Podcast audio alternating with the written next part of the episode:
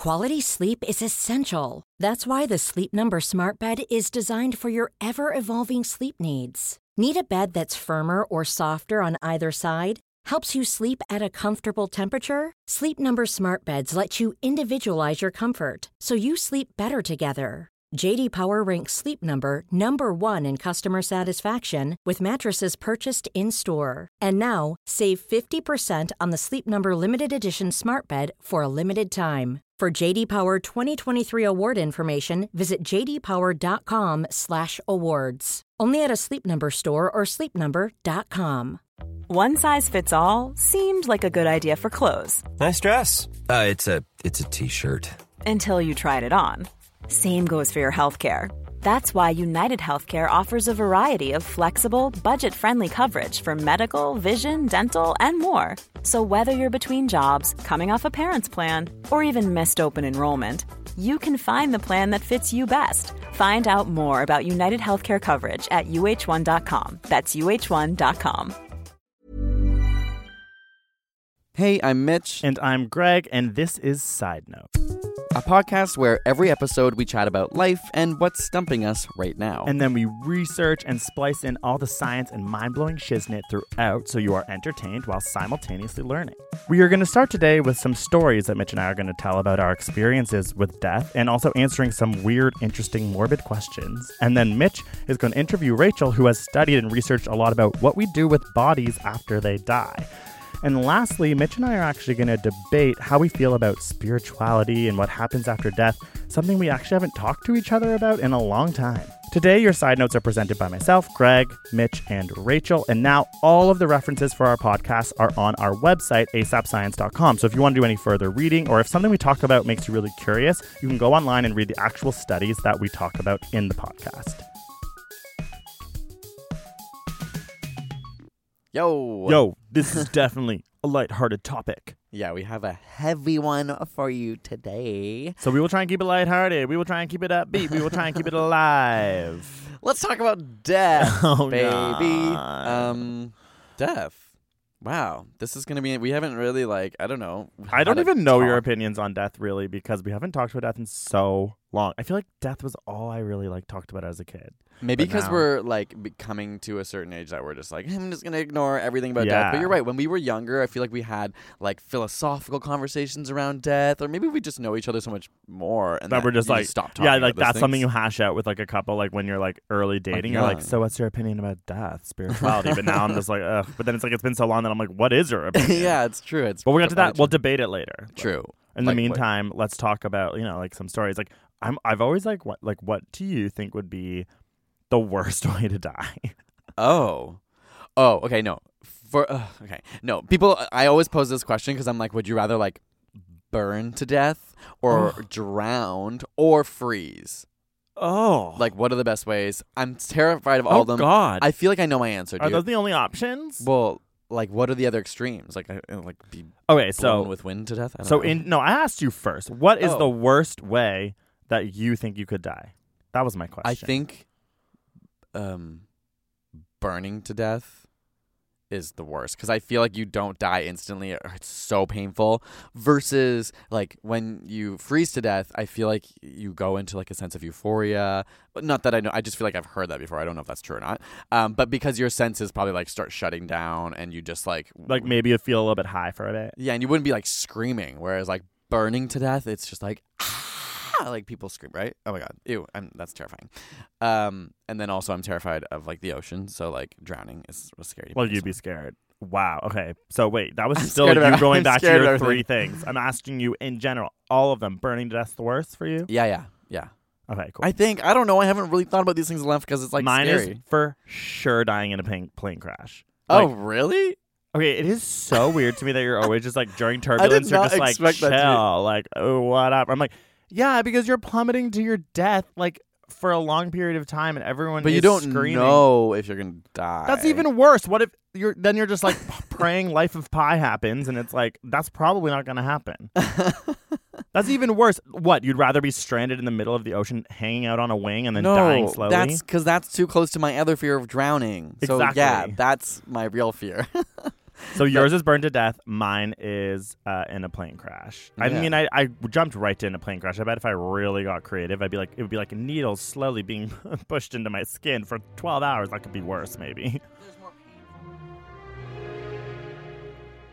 Obviously, there is no list or study about the worst ways to die because you can't really interview people after they're dead, right? Like, you can't just wake them up and be like, So, how was it? Good? Bad? Was it worse than last time? So, what we have compiled is a list of morbid ways that people have actually died in the past. For example, dissolving alive in the Yellowstone National Park's supervolcano. So, Recently, one man actually did that. He fell into one of the pools within the Norris Geyser Basin, and its super hot, really acidic waters would have caused third degree burns throughout his body. Third degree burns are the ones in which your skin is damaged, blackened, leatherized, and ripped apart. His actual subcutaneous fat would have boiled away. And weirdly, though, this would have caused very little pain, as his nerve endings would also have burned away as well. So he wouldn't have been able to feel that much. So this really scary way of dying could be ideal. Another popular one is the guillotine. I mean, we've all seen it in the movies, right? When your head is between the two wood pieces and your arms, and then a blade comes down and just cuts them clean right off. And other than in most cases, you have to walk up to the guillotine and obviously fear the fact that you're about to die, which is horrible, but it seems like a quick, painless death, but it's not because many stories have actually found that the blades weren't always that sharp, and sometimes they would fall and it wouldn't fully cut or sever the spinal cord, so people would be there screaming. Sometimes they would even still be praying as the blade was trying to cut their head off. So I guess this is kind of just about the importance of making sure that we all keep our knives sharp. No. No, no, no, no. That's about. No, no, no. I don't know. Just, I, I wish the guillotines in the past were sharper. Another really famous one is crucifixion. Uh, we all know it from the story of Jesus. And a lot of people think that you die because there's nails in your hands and in your feet, and maybe you bleed out. But actually, the way that you die is because your arms get pulled from their sockets and your chest ends up hanging down, and therefore you can't fully exhale. So you're actually building up carbon dioxide slowly in your body until you suffocate. So the whole process uh, can take days, it can take hours, it can take weeks, and this was kind of a part of the entertainment for the Romans, and that they would guess and sort of joke about how long it would take each of these people to die. I'm trying to think if I've ever had a true near death experience. I feel like in the ocean as a kid, I felt like I had almost drowned. You know when like the undertow grabs you, like because I mean we talked about this before. My family used to like go to Florida, so we would like swim in the ocean. It's so fun, but sometimes the waves get so big, and I remember sometimes getting pulled under. And I'm sure I wasn't near death, but I had those moments of like I I'm being drowned and I'm going to die. And the only other time I can think of eh, on the spot of like when I thought I might die was driving in the winter. So for those of you who are not in winter climates, like it can be really scary when you drive in the winter because all this slush builds up and there's just like tire marks on the highway that you kind of try and stay into. But if you're on the highway and you need to change lanes, it's also really scary. And I just remember going along and trying to pass, like I was passing in the faster lane, a big giant truck. Like, what do you call those? Like trucks that Like- Two by four. no, no. 28 wheeler. So mask right now. Um, no, like the big bunk. Yeah, the big ones. And I guess the wind of it kind of like pushed me, and so my wheel went. A well, that's little, what happens. Yeah, there's like inertia in physics there, right? Like when you go near the a force of it, yeah. yeah. And so my wheels went a little bit onto the snow, and then I started going like, like sideways to Oh sideways to sideways, right beside this giant truck. And I was, I had that moment of like, okay, like I'm about to die. Like I had no control. I didn't know this. Yeah, I was by myself. It was when I used to work on the road. Like I had to, I was in sales. So well, because like drive. statistically, that is probably how. Like it's And- like you're likely more likely to die on the road. Like it's like happens. and I was time. fully, and maybe this is just because it was like hyperventilating, but going sideways to sideways, like my hands spinning from left to Oh right, my left to right, and my car was like wiggling, and I was like, I'm about to go under this truck and die. Oh my god. and then slowly it just kind of like got less and less, and I, I got off the highway because I was shaking. What did you do? Did you eat a meal that you loved? Did you feel like no, what did you? You just like I was like your almost day. cried, and then was like. I was working, but I was driving past my home city, like, and I was like, I drove in the slow lane the whole way there and just went home because I was like, I can't. I'm like too shaken up, and the roads are obviously too dangerous. I'm not working today, so Yeah, that was my that's closest. the weird ass thing about living in Canada. Like winter roads are just like so weird. You're like we are all just Mm. risking this to like go to a turkey dinner or something. like we should all just stay home. Who in your family has died? Like Uh, the only person really two people in my life that have died in my like you know adult age was like my grandpa and then my uncle. There's a few others, but those two were the ones that I knew the best. So I haven't had like a, a very morbid experience with death in terms of having any like super tragic things. But Yeah, that- my uncle dying was at a, as a, like too young of an age, so that was very sad.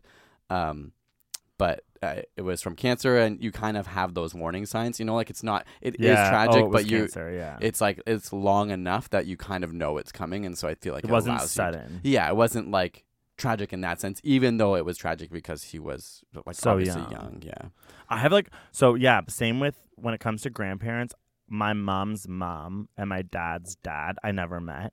My dad's mom died when I was younger, and then my mom's dad died when I was a little bit older. But I have like a weird, weird story about.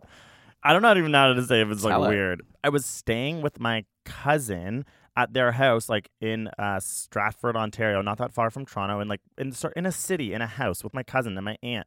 And one night, I got like Uh, really sick and like felt so anxious and so sad and started throwing up in the bathroom and it reminded me of like what people say homesickness is like like i was like i just want to go home Okay. i miss my family it was so weird and then i found out the next day that my grandpa died like at that time Oh, that is So, weird. it was like How I old was, were you? I was pro- I think like grade like 6 or 7 like so it was a time where i was like holy shit like i'm spiritual Like you felt now. connected. You were just Yeah. like I knew, but I didn't know. Yeah, well, I was just like the next day when I Mm. find out, I put it together because like also the night before, like my aunt even like came into the bathroom with me and was like, "Are you okay?" And like my cousin was like, "Greg's really sick and he seems upset," and I was like, "I miss my family." And then it was like, "Your grandpa died at that time." Like I don't, I, I mean, still even weird. now like think about it and I'm like, "What the f?" Because as I've grown up, I've become I've become less spiritual. I've become Yeah. very obsessed with science and like things sort of make sense to me that like. And I and, and even now I'm like, did I exaggerate that? Like I Right. don't know. It's Your just like, memory of it though is that yeah that you yeah, like, it's a clear connected. memory. And I was like, uh, that was still an age when I was going to camp and never having experiences like that. It was weird. It still is weird. That I'm is sure people have things like that. I mean, sure, it's confirmation bias and stuff like yeah, that. Yeah, and it's interesting. I don't know if this is going off topic for what you're talking about, but like when you talked about spirituality and religiousness, like there's something precious about stories when you're little, but like we we've grown up in like, you know, North American society. So yeah, I grew up in like a Catholic family as well and have like some weird beliefs that still linger, even though now I describe myself as like, you know, atheist or agnostic or just like I don't know, I really don't really follow anything. we'll get to that later because I'm going to debate you. True, but uh, yeah, it's just weird to think how like in any critical state, if you heard someone else say that story, you'd be like, well, that's not real. Or it's almost like when someone else right? tells you about their dreams and you're like, You're like, shut up. just- Like, there's no, like, okay. yeah, Unless I was in it and I looked hot. Yeah, like, exactly. I'm like, I actually, like, I'm just like, but like that story sits with you, a rational, normal human being.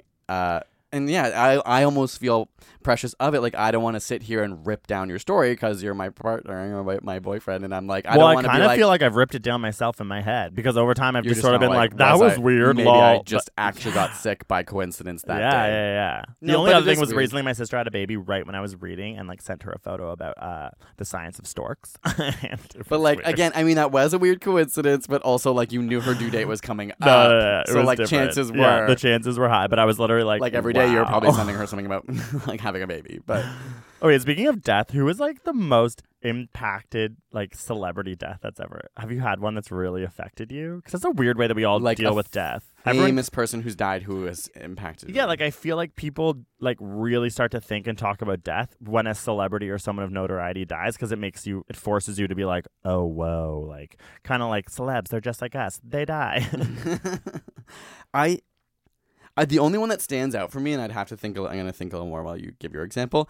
Is Robin Williams, and I don't know why I remember being so sad when Robin Williams died because it was such an example of you know someone who was so gave so much life to so many other people was hilarious was such a role model in so many ways and then to know that he suffered from such severe depression that he killed himself right i didn't make that up in my head yeah yeah, he did kill himself. um I don't know. It was just a dark moment of also kind of seeing maybe into the entertainment world, seeing into like the comedy world, of what you're involved with now. It's like, ju- I don't know. It was like really stuck out to me as like sad. And I remember I I wasn't like a super fan of Robin Williams, but when that happened, I was like, I oh yeah. I feel like and he has such a beautiful like legacy. Like he kind of like he you know he's like a Tom Hanks kind of like obviously darker, I guess, than Tom Hanks. But Mm. you know, he has those all. well, we don't know. I guess Williams that's the point. movie. Like, who yeah. knows? Maybe Tom Hanks has dealt Well, with the like, more that we get into, yeah, you're right. Like the more we have understandings of like the entertainment industry, it's just like a toxic place. It's like Mhm. it doesn't. It there is like no room for mental health in it in many ways. It's all like about like a commodity of a person. It's like Mhm. really really gross. And I think that's like And that goes know. to show like someone who was still at the top of his game, still doing like amazing films, like like still loved and appreciated and respected, could then think he wasn't. I was curious to know if the death of celebrities, and in particular the suicide death of celebrities, has a big impact on the population. I was actually really surprised to find out that yes, when a celebrity takes their lives, the rate of suicide actually goes up a lot. But even more interesting was that the number one factor is media exposure and how the media handles it. So it turns out that when it's sort of sensationalized, the more it is out there in the world, tons of headlines, the details of the suicide, we see that rate go up. Looking at Robin Williams as an example, the suicide rate went up by 10%, and in particular, it went up in middle aged men. So we can see there's probably a correlation between who takes their lives and who might be identifying with them, whether that's based on gender or personality or sexuality, things like that. But at the end of the day, it really, really comes down to how the media handles it. And as a result, there's sort of re- ethical reporting, not laws, but guidelines to help the media report on this. Some simple takeaways are, you know, minimizing the use of the word suicide and definitely minimizing uh, the gruesome details or even just how they did it can help a lot. But also, you know, trying not to glorify it. So with Robin Williams as an example, I remember seeing a meme that came out or a picture of the lamp from Aladdin and it had a little bit of a wisp of the genie and it sort of said, you know, now you're free, Robin Williams. Genie, you're free.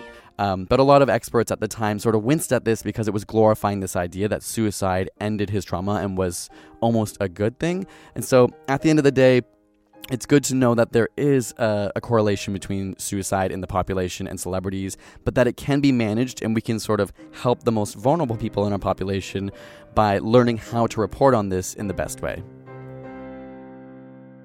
So this is like a lot. Oh my gosh, this is a lot. Like like it's so weird talking about death. Well, I was like, there's a way we can do it and have fun, and it's like, I think it's interesting, but it's like really hard to like reflect on death and not be like wah wah. But Mhm. like, But there's so much more to say, and Yeah. I am excited to debate and talk about what we actually think personally. I know because I literally don't know how you feel about that.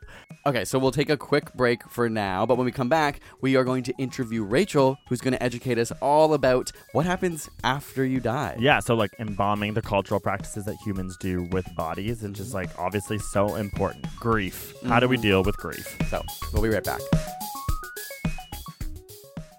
Welcome back to Side Note. So, I am here with our producer Rachel, who over the last little bit has learned a lot about death. Is that is that okay to say? I don't mean it in any morbid way. I just mean she's been researching it because we have a lot of questions that we want to ask. And first and foremost, I just wanted to ask you, you know, if you've been to funerals and what tend to be the most common practices that you've experienced or that you know other people have experienced.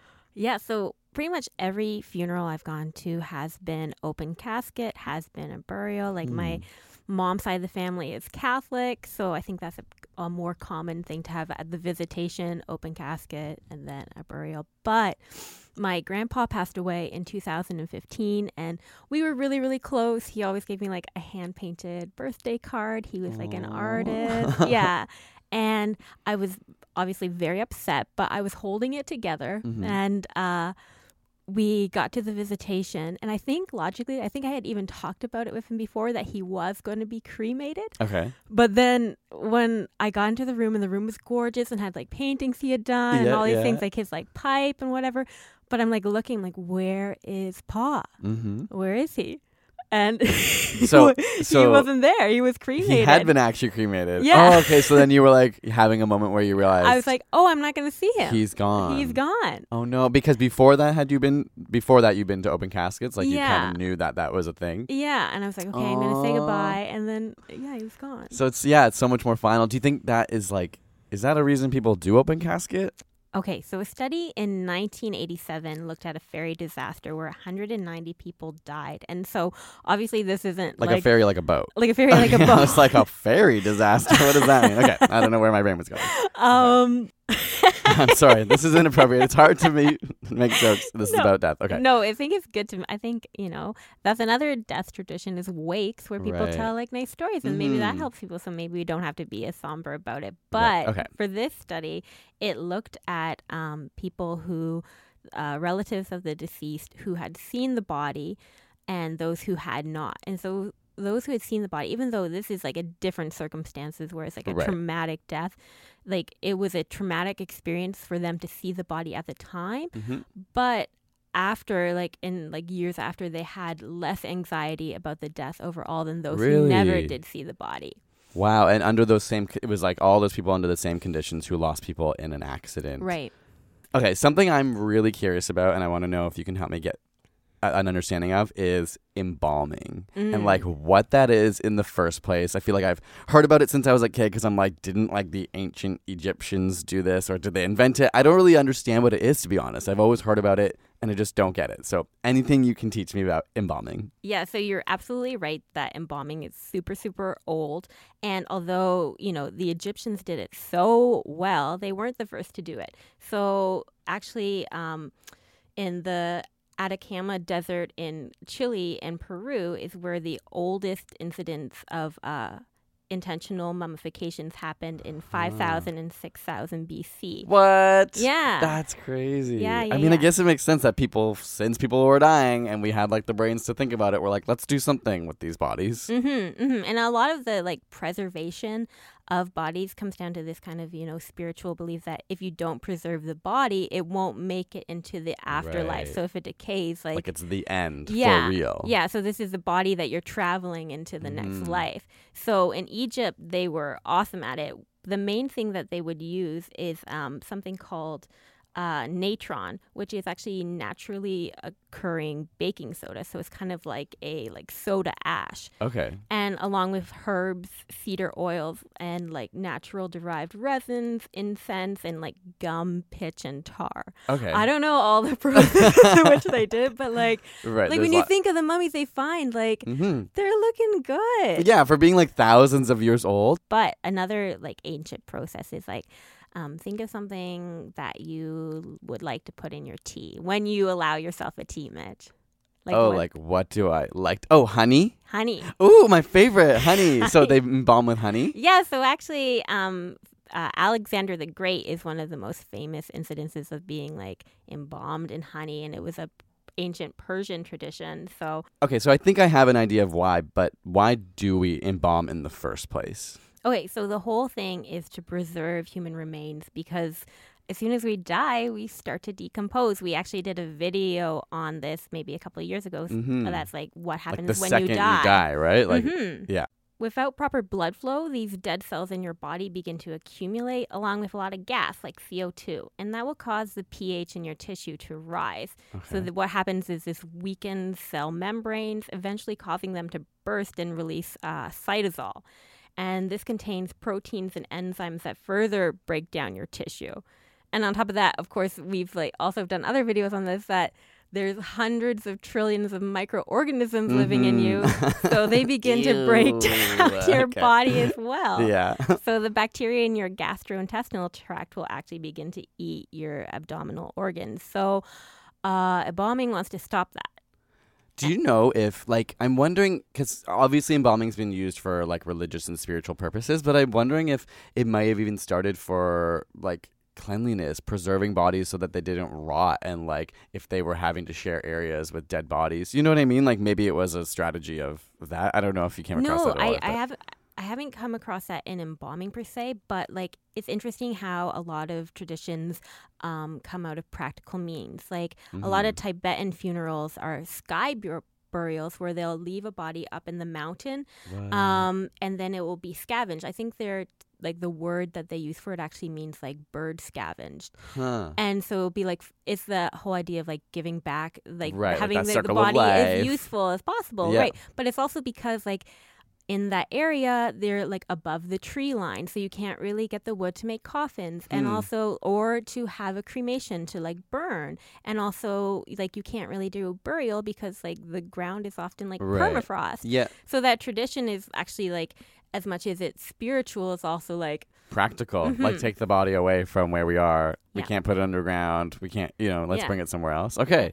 Yeah, that makes sense. Okay, so then modern embalming, like how does that work now and is it mostly for aesthetic reasons to preserve the body so people can see it first before it gets buried or, you know, whatever happens to it? Absolutely. So a lot of it is aesthetic. So what you basically need to start with is you need to drain the blood and start pumping it with embalming fluid.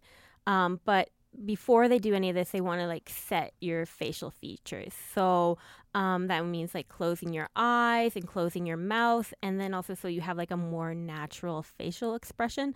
So kind of like What? put cotton in your mouth. Oh, so like if your yeah, if your cheeks instead of being like sunken in, like Mhm. filling it out so you look a little bit more alive, is that what you mean? Yeah, and they'll also like Oy. place like wires along your jaw to hold your mouth closed. Actually, as I was learning this, I'm like, I, I don't know if I need right. yeah you're like yeah And- that's true. I i remember not to cut you off this is just one thing because i've uh, at my grandpa's funeral it was open casket and i remember i think my grandma was kind of upset because they had like accidentally misunderstood and like shaved his mustache off so he looked different. And then there was like they put like makeup on and stuff but i assume it's also because if they don't it looks more like a dead body Yeah, you know what I mean? without they- like, the reason we look rosy is because blood is circulating Right. through our body, but without blood, like we don't, like much more pale we don't look that way.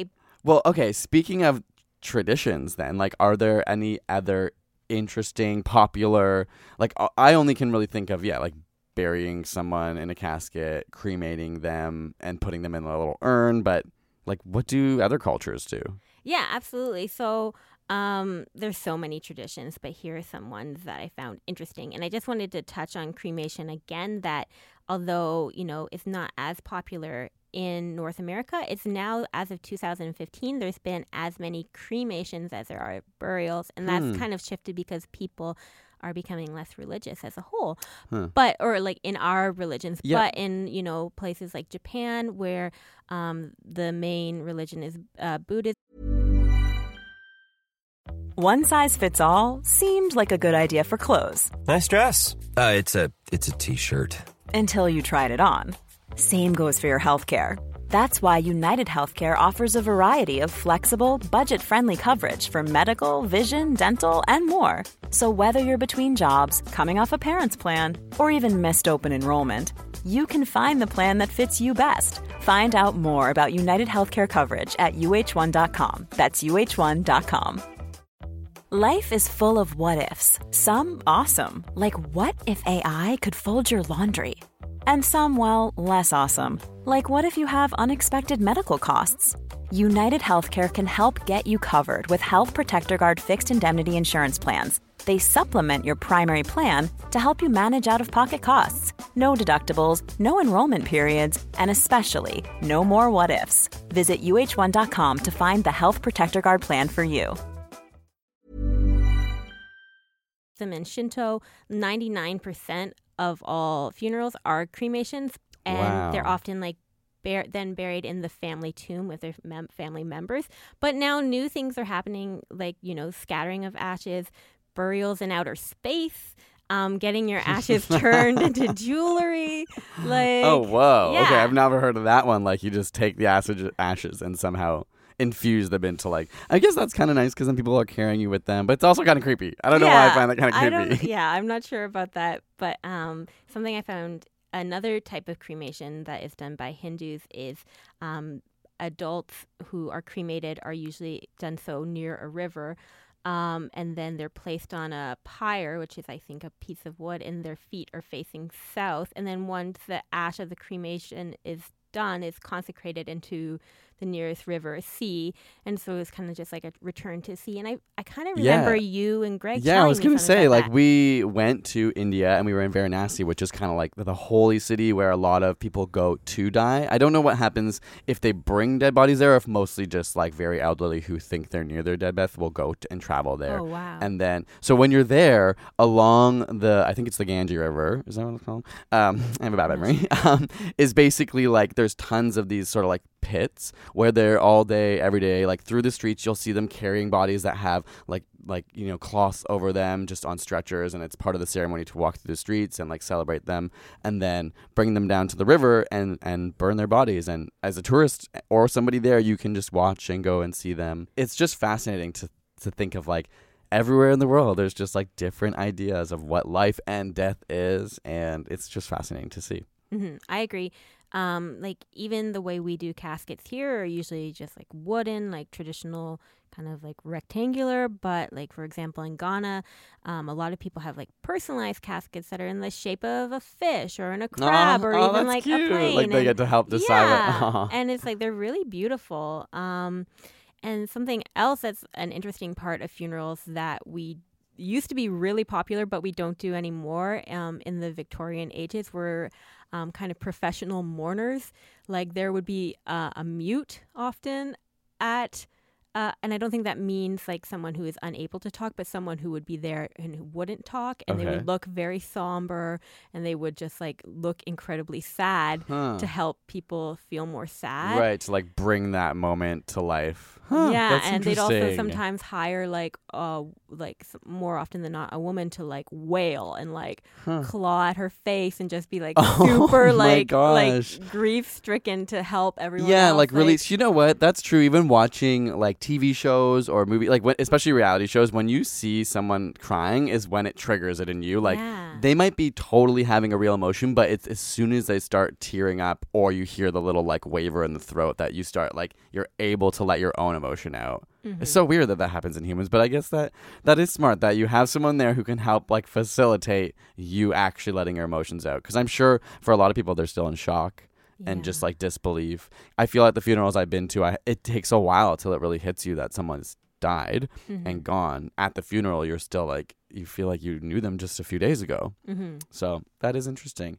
Um, okay, I have one last question. okay. What you had to like, you know, spend days looking at all this stuff about death. What has it made you feel? Have you come away with any different perspective now than when you went in to looking through this stuff? I've just been thinking about how death is so taboo and it shouldn't be.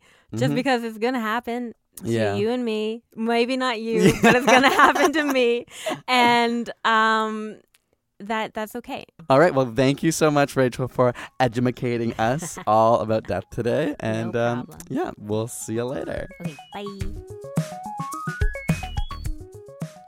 Okay, Mitchell Moffit. I Okay, feel Gregory like Brown. I'm like we literally for a couple that is in a relationship, I actually don't really know what your opinions are death on death are, but I do know that there was a weird time in our relationship where I was very frustrated because I feel like you were like, "I'm gonna live forever," and you were confident about it, but I think you don't think that anymore, right? Oh, I might still think that. I don't know. what does I- that even yeah, mean? Okay, no, I I don't know. You know when you're just like I I obviously cannot reconcile the fact that I'm going to die. It's not that I'm afraid of death. I mean, I I am. I probably am. But it's more just like, well, I could literally be in a simulation. Like I don't know if anything else is real. All I know is that I'm real and I'm the only important thing. You know what I mean in that kind of context of like it's the only real truth that I have.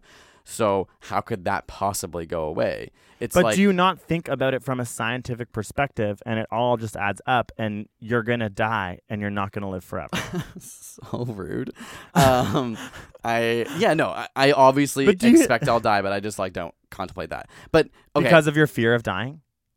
see, I don't feel scared of dying. Like when we were younger, my memory of your like what you think of dying is literally when we were younger, I could not bring up death in front of you. Like I That's true. when we first started dating, I would sometimes just like try and get your opinions. Later on in life, we had some, you know, more robust conversations about death, but you would shut me down. You would panic attack, be like I can't talk about death because I'd be like, yeah, like if you do die, it just becomes nothing. Like I don't believe in heaven, and then you would freak out. And like, do you remember that? Yeah, so this is true. I think that this this reminds me it was when we were in university. So it reminds me of a time. Okay, again, I like grew up in the United Church. It all kind of made sense to me. I wasn't, I guess, being that critical at that time. But then once I started to get into science and really start to love science is when I really started to be like, okay, all this like talk about like Jesus and stuff really doesn't add up. Like it just it just just doesn't make sense. Like when I go into science class, they're breaking down like biological processes to explain like ATP and energy in your body. It has to come from food. The air is made like this. Space is made like this. Let's zoom out from Earth this far. Like I'm like this all has like empirical evidence. Like this is what I'm going to believe in. And it is to this day what I believe in. And around that time too was when I also started to be like huh, religion is quite problematic. Mm-hmm. and as much as the United Church is really progressive, and I think that's why I was able to hold on to it for so long, like they marry gay people, there's female ministers, things like that. You still go in and they still you still can open the Bible that it's based on, and it's like on the first day God made this, and then there was then He made the like all these or like the Adam and Eve part of the Bible. I read it recently because I was like, went to What? church and You was- read that recently? like well it's literally like if you just start reading the bible it's like the third page. And it's like insane. You're like and then eve also it's like so sexist. It's like eve made a mistake and like couldn't control herself and like i don't even know. I was just like this is like not only is this like clearly fiction and this is such a weird story. Like so i my point is that that was around the time when i was like leaving that religious part of my life and moving into this very like scientific part of my life. And so when you talked about death being like, oh, at the end, there's nothing, I hadn't come to terms with that. So for me, I was like, I don't want to talk about this because I could literally go from zero to 100, like zero to a panic attack real quick, especially if I was stoned. okay, well, I have two questions for you then. Do you now believe in any type of afterlife, or do you believe it's just nothing? So I honestly fear death so much less now that I'm older, and I feel like I'm less. There's something weird about aging where I'm like, I'm just less spiritual. I care about it less. Like my life feels so much more like stressful is the wrong word, but so full of all these things that I don't really have time. It felt like when I was in my teens, I was really figuring things out. I was devoting a lot of time to just thinking about these things and having strong opinions. Mm. But now I'm like, honestly, I'm like, I feel like I'm like not like too busy, but then I'm like, is that what adulthood is? Like numbing your brain Maybe. with everything? Like, I don't think that's necessarily true, but I don't have the mental capacity to think about it that often. and I don't have panic, attack, panic attacks anymore. You might think that as you get older and closer and closer to the inevitability of death, that you would get more scared, but studies show that the opposite is true. One study found that people in their 40s and 50s expressed greater fears of death than those in their 60s and 70s. Similarly, another study found that people in their 60s reported less death anxiety than people between the ages of 35 and 50 and 18 to 25. Many studies reference how young people are more scared of death because there's more that they want to do before they die. But once you get older, you've done them, right? You know, you've seen the world. You've seen how messed up humans have been for so long. You've married, had kids, you've done it. And so, therefore, they think that young people are more scared because they feel like they have more they still need to do.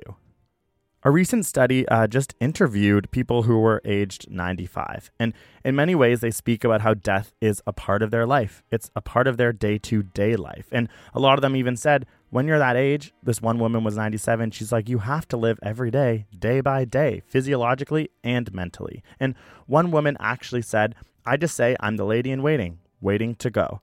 The main preference was that their death would be comfortable, but they all seemed relatively chill and at ease with the thought of dying.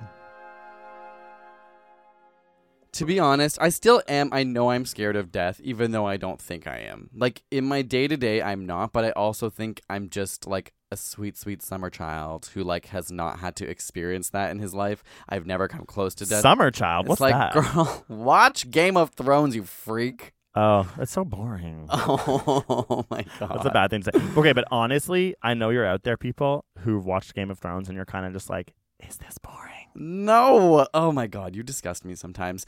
Um, there's lots of death in that show. Maybe that's why you're so scared to watch it.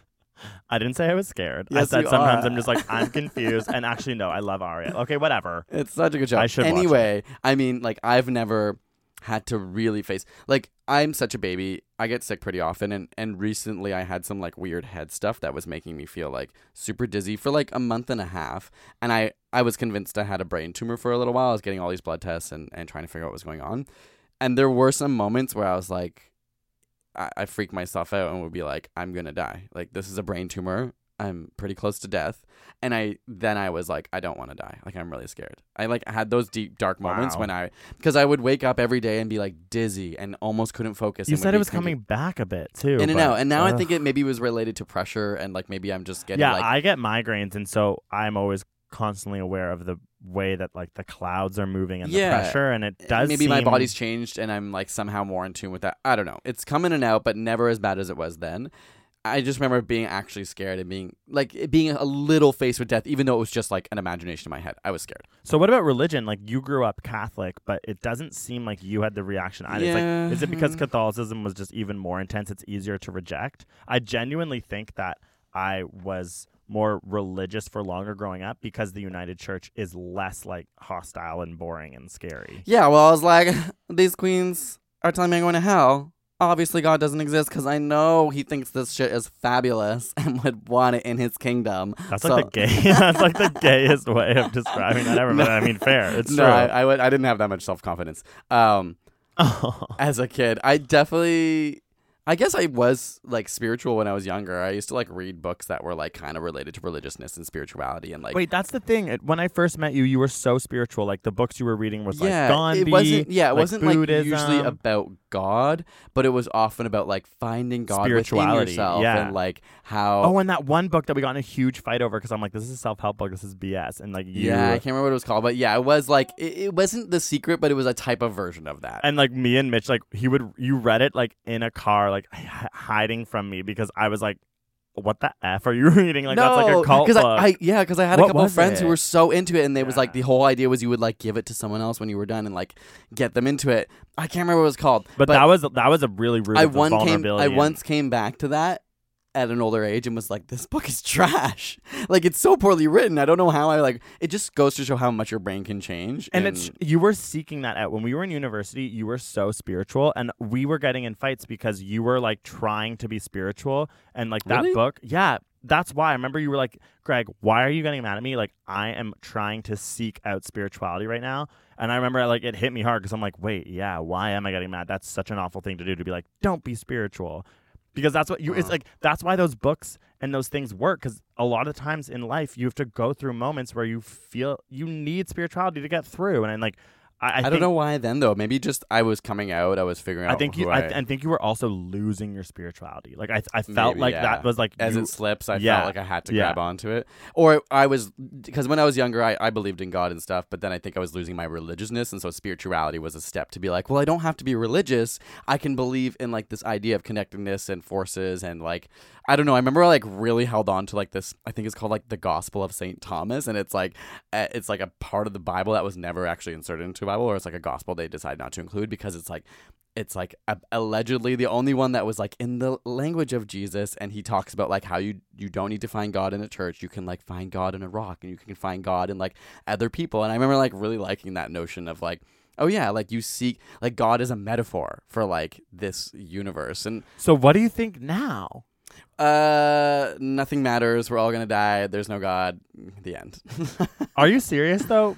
So you're an atheist because you said agnostic earlier. That's Yeah. an atheist statement. Well, no. Agnostic means that if it could be shown to me or proven to me or God came to me, like I'd probably believe it. Atheist, I don't I don't hate religions. I have a lot of resentment towards like the religion I grew up in because I sometimes think back on my grade school and high school and think about if I had come out like now that I'm older and know had the confidence, like obviously I wouldn't have come I didn't come out then, but I came out in university. Now I'm a confident 30 year old gay man who's proud. Would I, with my current mentality, come out as that Yeah, kid? that's messed and I up. think the answer is no. Because you went to I'm a like, Catholic school. and I'm like, the I don't know that the teachers would have supported me. I don't know if it would have been a big yeah, deal, but that's awful. I I don't know. I think honestly, I think the students might have supported me more than the teachers, and Yeah. that is messed up. And Yeah, I remember when we were in university, there were like debates and fights over like gay issues that like the Catholic school board in where I grew up was like not supporting, and I was like, that's disgusting. I absolutely hate this. Yeah, and that's a direct impact on your life. It's true. I came out in high school, and that was never a consideration to me at all.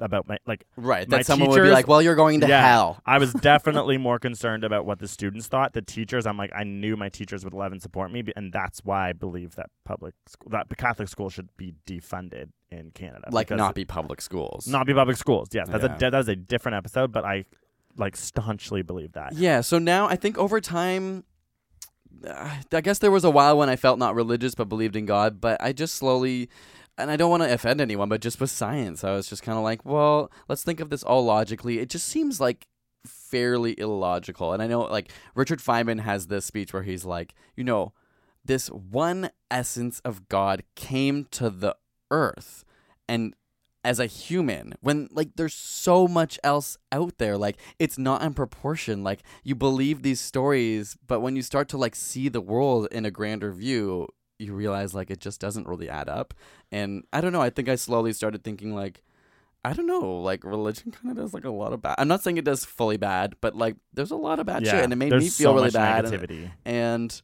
What? Okay, this is what I think. I'm like, okay, I feel like I bel I do science is a huge impact on me. Like I think about things with like energy, like literally wavelengths. Like energy cannot be created or destroyed. I think it's really fascinating that through chemical energy I can eat things and literally this like complex organism that is my body can move. I think that's so cool. Like it's almost spiritual when you think about how complex we are and how we use food and the world around us to survive. That I'm like I have learned to like use the science to be like in my life I have taken the energy that exists in this world I've utilized it in a way it's part of I think why I like do my best to like be a positive influence because I also then think about my deathbed and I think about okay what is actually going to matter even with ASAP science like recently there's it's been a bit of a crisis for me where I'm like wait if this all goes away we need to make sure that on our deathbed we're like we Like, made the best right, impact possible I always think about that when we make decisions. And I think that this is something that a spiritual person who was religious said to me recently, which I thought was like kind of interesting because I was obviously skeptical.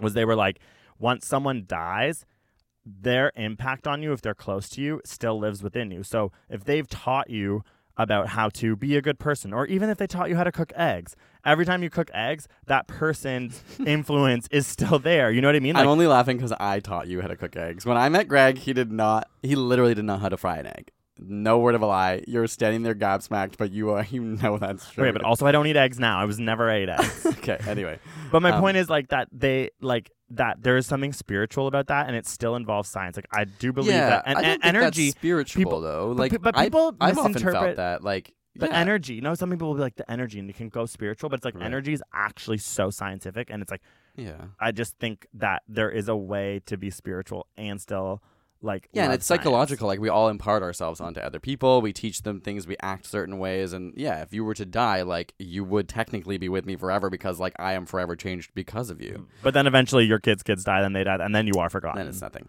Um, but like that was you brought up something that made me think like, what do you what do you want to do with your body when you die? Like, what do you do? You think about cremation? Do you think about being buried? Do you think about like what do you want? I think I would honestly whatever's the most environmentally smart. So I guess that's you think about that? Yeah. cremation. I guess I, I haven't thought about that that much. Well, like I don't. I, I once I'm dead, I don't think. What is like, the most environmentally friendly? Is it cremation? Each year, a million pounds of metal, wood, and concrete are put into the ground for our burials. Not to mention, the embalming fluid that's used to preserve us is mostly formaldehyde, and eventually that leaches out of our body back into the ground.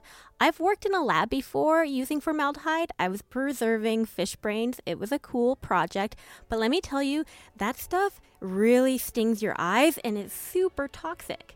On top of this, traditional cemeteries just cover your body up with grass, which is mowed and fertilized and watered for basically ever. Also, a single cremation requires about two SUV tanks worth of fuel. So, here are some strategies other people are trying out that might be a little more environmentally friendly. Instead of formaldehyde embalming fluid, what about essential oils? And instead of a heavy wood casket that has a lot of metal in it, what about a cedar casket that can easily degrade back into the soil? There's also a type of cremation that's being branded as more green because it uses a lot less energy. Basically, you're put in a pressurized tank in a bath of chemicals and your body dissolves. This process is called alkaline hydrolysis. It kind of reminds me of that one episode of Breaking Bad. Did anyone else see that episode? That was that was a lot. I was dreamt about, I don't know, melting bodies. But this process uses a ton of water, 300 gallons per human body. So this might not be the best option. In the future, some cities might place your body in an industrial sized compost bin and turn you over periodically to create new fertile soil. This might make you feel uncomfortable, and to be honest, I find it a little squiggly too. But as we run out of space and resources, our customs around death will likely need to change. So, do you think that? Do you think you'll live forever, or do you think when you die there's nothing?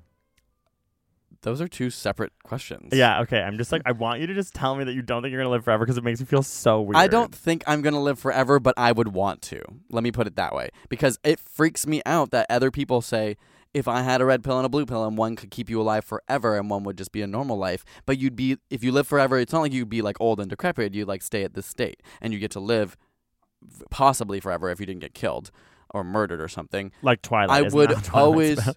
I don't know. like vampires. Anyways, uh, continue. I would always choose the pill that would keep me alive forever. It's just bizarre to me, like especially people who don't believe in an afterlife, that they would just choose to die. Like I know life is not always awesome and thrilling and like it might be strange, especially there's a lot of variables like maybe all your friends die, maybe your family dies. and They that's will depressing. die. Okay, but I'm I'm creating a world I didn't I haven't fully thought about. Like am I the only person who gets to live forever? But you did used to say that you I would. thought you would live forever. And you said it to Neil deGrasse Tyson, remember? And it was like really weird. I don't remember when we were hanging with Neil You deGrasse just probably threw me under the bus. You're probably like, he thinks he's gonna live forever, and I was like, oh my god, that's like if so anyone's gonna convince just Neil deGrasse. Um, we'll see, we'll see, and I don't care. But what was the other side of that question? oh, do you like what do you like are you Oh, do I, what do I think happens? Yeah. I do think if I die, there'll just be nothing. and that immediately gave me a pit in my stomach and I'm freaking out right now. Like What do you think? seven. Like I I like I uh, yeah, okay, it's happening. I'm really freaking out. Like I'm like, oh my god, it's actually Show me your lips. When Greg has No. anxiety, his lips turn purple. Yeah, Oh they're my- turning Are they actually a little bit. yeah, oh you have a red God. face. Yeah, I'm turning red. Um, uh, I'm, yeah, yeah, But it's like I Oh, can't God. comprehend it. It doesn't mean I just I just don't really have that many thoughts. I'm just like there's no evidence that we have that there's an afterlife, but that doesn't mean there's not some other version of like I just maybe being not conscious doesn't mean you're gone. Like I don't really know. I I love my Oh favorite my god. I, I don't remember the quote, but like I know this is cheesy, but I love Lord of the Rings. And in the final movie, like they're about to be killed. It's like Gandalf with like Merry or Pippin. I forget which one. I never know which one is which one. Um, and they're like breaking down the wall, and he looks at Gandalf, and he's just like so scared, like what's gonna happen. And then Gandalf just has this like beautiful. He's like, I didn't know this would be the end. And then Gandalf's like, the end? No, like death is just the beginning of another new something. And like beyond the veil, we that don't know. what's sounds religious. I know. I guess you're right. This is what I meant. I, at the beginning of this episode, I talked about your like precious memories of your childhood and how you kind of protect them, even if they don't stand up to your rationale. But I feel like I still do have an attachment to like spirituality, even though I don't consider myself spiritual. But I, it's kind of how some rational, scientific thinking people are still attached to like star signs. Like I'm an Aries and I'm gonna read this thing. Like it's kind of fun, or can go to a psychic and be like, "Ooh, this they is kind of fun." Yeah. Yeah, and I feel like I have a little bit of that in me where I like know it's all bull, but I kind of like the idea. And then there's something kind of like nice and surprising that like even if death is the final frontier of what we experience, it's it's certainly not the end of everything. So it is the beginning of something different. But that might we just can't comprehend that. I don't know. Okay, I think that's a good note to end on because I'm literally gonna go have a panic attack outside. um, yeah, thank you so much for listening. Again, hashtag side note podcast. Let us know what you think. Let us know what your opinions are on death. I can't imagine. Mm-hmm. I'm sure other people have had more visceral experiences with death death than we have as well. Yeah, and I just yeah. interested to hear it. Wow, that was not up. like we were like, we could maybe make it fun. But and like, hopefully I'm it's literally having a interesting. I definitely think it's so fascinating and it's fun to talk about, and it is just so frustrating because it's one of those things that like so- we just can no never have an answer. answer, There's and I don't. no answer. It doesn't seem possible or reasonable that we ever could have an answer, but who knows? Anyway, Thank you so much. we'll talk to you guys soon. Next week. Next week. Oh yeah, ne- next Wednesday. Next week. Next Tuesday. Okay, okay. Next Tuesday. What? Wednesday. Wednesday. Okay. Bye. Bye.